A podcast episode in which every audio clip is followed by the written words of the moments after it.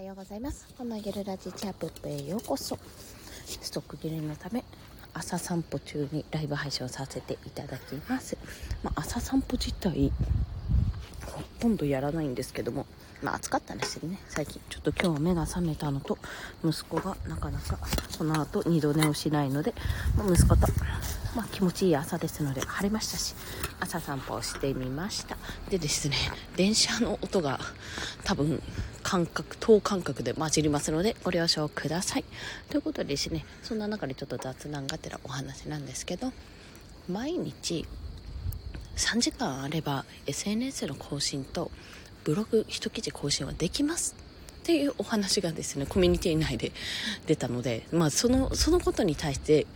あの周りの人が「えー、マジか」みたいな「そんな3時間にできるんですか?」みたいな。それでできてない自分はがっくりみたいなね。いろんな反応があったので面白いなと思ってこちらの話をちょっと深掘っていきたいと思います。はい電車。はい電車です。もしねこれライブ配信を聞いてる方であのうちの地元に私の住んでるところに近いところに住んでる方がいらしたらあれもしやこれ何々線みたいな形でわかるかもしれないですね、まあ、あの外を通ってる電車なので聞こえるかと思います。で、えっと、3時間で SNS まあこれツイッターとインスタグラムかな？インスタグラムもただの投稿だけじゃなくてリール投稿も含まれてたかも、まあ、2つ投稿するツイッターの更新する。あとはブログ記事の更新だったかなこの3つだったと思うんですよね確かそれが、まあ、1日3時間で、毎日3時間でできるかっていう話。えっとね、結論から言うと、私の見解はできます。うん、できると思う。というのは、実際に私ね、ブログをね、書くのに、あの、時間を計ったことあるんですよ。で、多分ね、一番のネックはブログだと思うんですよね、この中で。なぜかというと、ツイッター、というか、内容が決まってしまえば、基本的に、全部使い回せばいいだけの話なのでそこでまず一つのネックとしてあってそれとともに最終的にはブログだと思うんですよ。ブログが一番時間がかかると思ってるんですね。あとこの場合でいうブログは、まあ、ノートでもいいんですけど基本的にワードプレスのイメージでお話ししてます。で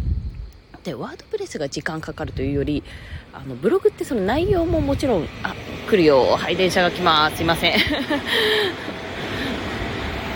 朝もう乗ってますね結構。そう見えるんですよここから。あれぐらいのでも人の入りだったら座れそうだからないいですね。はい。あトムトムさんおはようございます。すいません。今日は外からお送りしております。完全ライブですね。周りから見たらなんで独り言してるんだろうって赤ちゃん抱えながらこの人はって感じだと思います。電話してるように見えるかも。はい。まあそんな感じで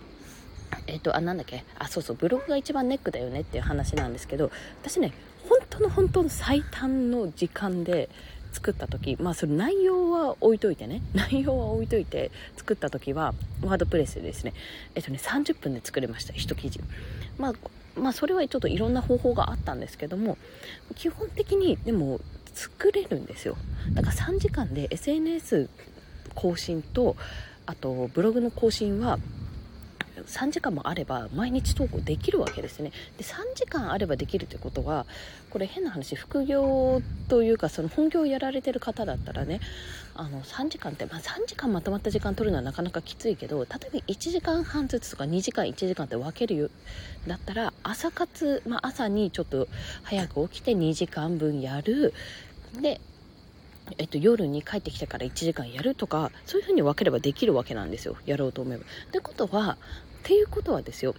要は あの SNS の更新ブログの更新を毎日するっていうのは3時間あればできるってことなんですよね。考えてみたら。お来た。今度は逆方向から来ました。そうそういうちょっと驚きのお話だったわけなんですよ。で3時間って具体的に数字を上げられるとあなんかそうすれば頑張ればできるのかもってちょっと思うじゃないですか。って考えたら結構私は副業としてやってなくて本業として今やってるので意外と副業もできなくないんじゃないかって思われるんですね。でここで大事なのは、まあ、その3時間の内訳っていうか、まあ、大体の大体の時間だからどうやったら3時間でできるかってことになるんですけどもじゃどうやったら3時間でできるかっていうとまずあの基本的に SNS の投稿、まあ、これ Twitter とあとなんだっけインスタグラムかぐらいかなまあ、音声配信も私は一度にできると思います。そう考えると。で、プラスブログだと考えたら、どうやってやるかっていうと、とりあえず、あ、まこさんおはようございます。よろしくお願いします。電車音が混じりますのでご了承ください。まとりあえずですね、あの、内容を全部が全部変えるわけじゃないんです。一つの内容に対してそれらの投稿とか全部使い回すわけなんですよ。だからまず第一にネタ出しをするってところが多分最初辛いと思うんですけどいや実際に辛いんですよ。ネタ出し。毎日のネタ出しは辛いんです。でもあのネタ出しの方法とかも結構ねいろんな方がおっしゃっててあの一番私があこれ確かに楽だなと思った方法としては、まあ、使い回すのももちろんそうなんですよ。過去の放送の過去のネタの切り口を変えてもう一度話してみるっていうのももちろん全然ありなんですがそれ以外に、えっと、話すじゃないですか。一つのうん、今日で言うとこの3時間で SNS とブログの更新が毎日できるって本当っていう話をしているわけなんですけども、まあ、その話から派生した話じゃあどうやったらブログを、まあ、私は最短30分で書いたことありますけど30分で書けるのかっていうその方法について今度は2つ目のネタとして作れるわけですよね。でそれ以外にじゃあ SNS の毎日更新するのにはどういう工夫が必要なのかっていうので、まあ、3つ目のネタとして挙げられるわけですよ。でそれ以外にじゃあ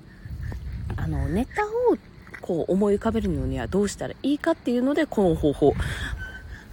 この方法分かりますかね？要は一つのネタからどんどんこう枝分かれしていくようにあもうちょっとここを深掘りして知りたい人がいるかなって思ったらそこをもうちょっと深掘りした内容をやってみるとか切り口を変えるっていう風によく言われてるんですけども一つのネタ一つの自分が話した内容に対して切り口を変えてみてみる。っていうところをやってみると結構ネタはね尽きないです。はい、で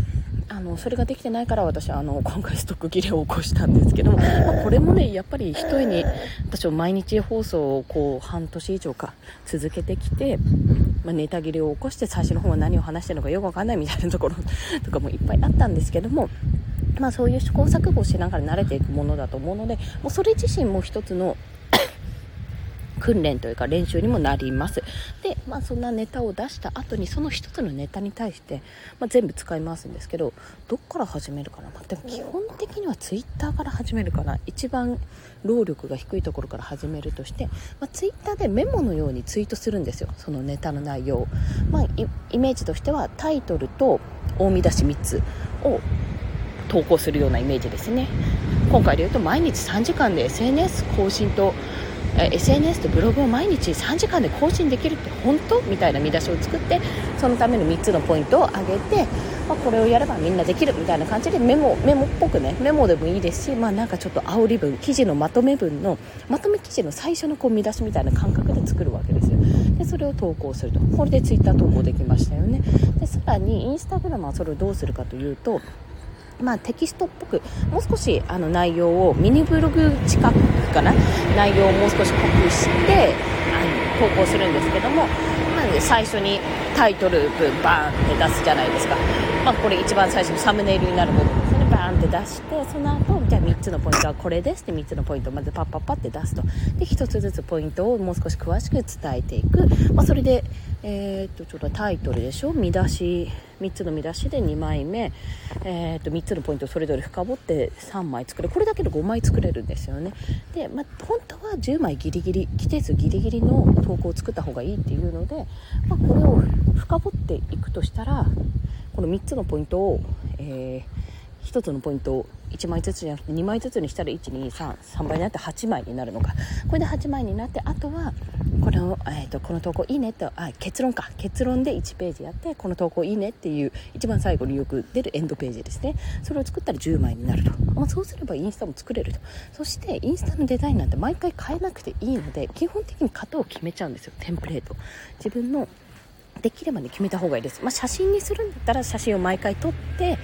でもあの文字の位置とかこういう風にするっていうのももう決めてしまえばいいんですね。そうした方が断然楽です。断然楽だし見栄えが全然変わります。バラバラのデザインが毎回こうやってバーって出るよりは同じようなデザインのをバーって出した方がすごく見やすいのでそれはね非常に感じます、まあ、そういう風にインスタは投稿すると。でリールの投稿はあのリールはなんかいろんなパターンがあるのでちょっと どういうやつでやるかは、まあ、今もっか皆さん研究中だと思うんですが、まあ、なんか人気の方ちょっとした踊りをつけながらこう踊り踊りって言ってもこう指差し踊りみたいな感じで指をさしていってその指差しした方向にあのポイントをどんどんどんどんテキストで上げていくみたいな感じのリールを作ればもうそれもね15秒大体ねリールのいい時間帯いい時間かっていうの15秒って言われてるのでその15秒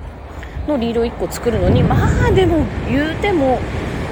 素材とか使っちゃえばもう10分15分ぐらいで作れるんですよそれも。まあそんな感じで作れます。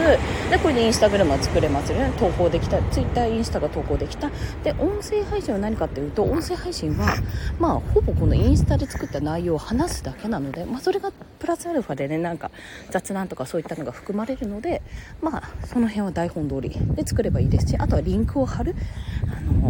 合わせて聞きたいとかね、まあ、こういう風にリンク飛ばしたいところがあるんだったらリンクを貼っとけばもうそれで概要欄みたいなのが私は毎回概要欄作ってるんですけどもあれが台本なんですよ。で作れるのでそれで作って音声配信はまあ大体10分ぐらいの1個撮るイメージだからそれで作れる。はい。で、最後はブログ。で、ブログが一番多分ね、大変なんですけども、もここまで準備できたら、あとは、結構ね、ワードプレスのブログって、まあ、ノートもね、確か貼れたんですけど、あの、ツイッターとか音声配信とかインスタグラムを貼れるんですよ。挿入できるんですよ、ブログって。だから、変な話それをうまく使うわけですよ。例えばあの今回ねこれに図解とか加わるとちょっともうちょい時間がかかるんですがもしそこで図解も作っていたらまず図解をサムネイルにしちゃうわけですよねブログの。でタイトルをつけると。ええどういうこと？みたいな。まあもしくはブログを作んなくてもそのアイキャッチ画像もテンプレートも自分で作って色味はこれでバックはこれタイトルはこれ。あとはなんかイラストをちょちょっと載せるみたいな感じでテンプレートを作っちゃえばもうそれを文字をタイトルを変えるだけで全然 OK ですし、まあ、そんな形で作るとであとは内容を書くでも内容を書くって言っても基本的な大まかな大筋は立てられてるので、まあ、それを普通に書けばいいわけですよね、まあ、もしくはなんてコピペすればいいだけなんですよ。音声の台本をコピペして、そこに少し肉付けをするってイメージ。で、その中で、重要なのが、あの全部書くとめんどくさい。全部書くと面倒くさいから今まで使ってきたツイッターの投稿とかインスタグラムの投稿とか突っ込むんですよ。ツイッターだとこんな風に投稿してます。そういえば皆さんこうこうこう例えば SNS とかでそんな毎日投稿できないよと思っていませんか？ってそんな時におすすめの方法がありますの。って言った後の下にツイッターの投稿を入れると。そしたら目次ができできてるわけじゃないですかそこに。要はタイトルとあと3つのポイントっていう投稿をしてるんでそれを突っ込むことによってはあなるほどなるほどと。でそこからしかもそれが結構いい反応があったらあこれ結構いい反応できてるな私も押そうポチッとなとかいうような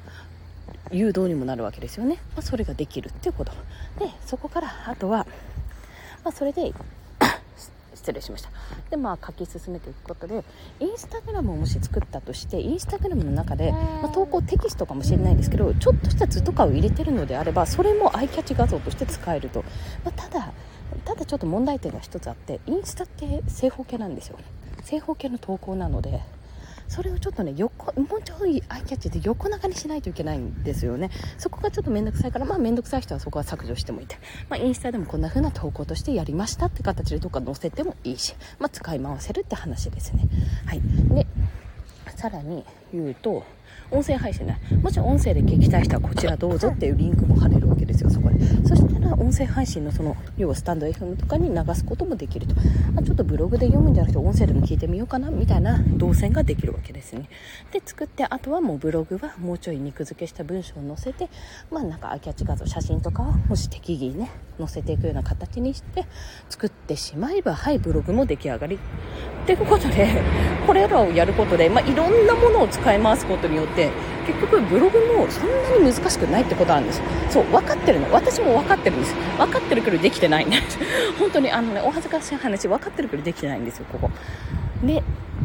あまあ、あとはリンクを貼るとかあるんですけどね。で、そんな感じでできて作って投稿しちゃって、あ、なんかもう少しこういう風に書きたかったら、もう少ししっかり書きたいなって思ったら、後で修正すればいいだけの話なんですよ。なので、もしね、あの、まだ記事が書けないとか、全然一記事一記事時間がかかるって人は、ぜひ、あの、自分が SNS とか投稿して、それらを入れ込むってことをちょっとぜひ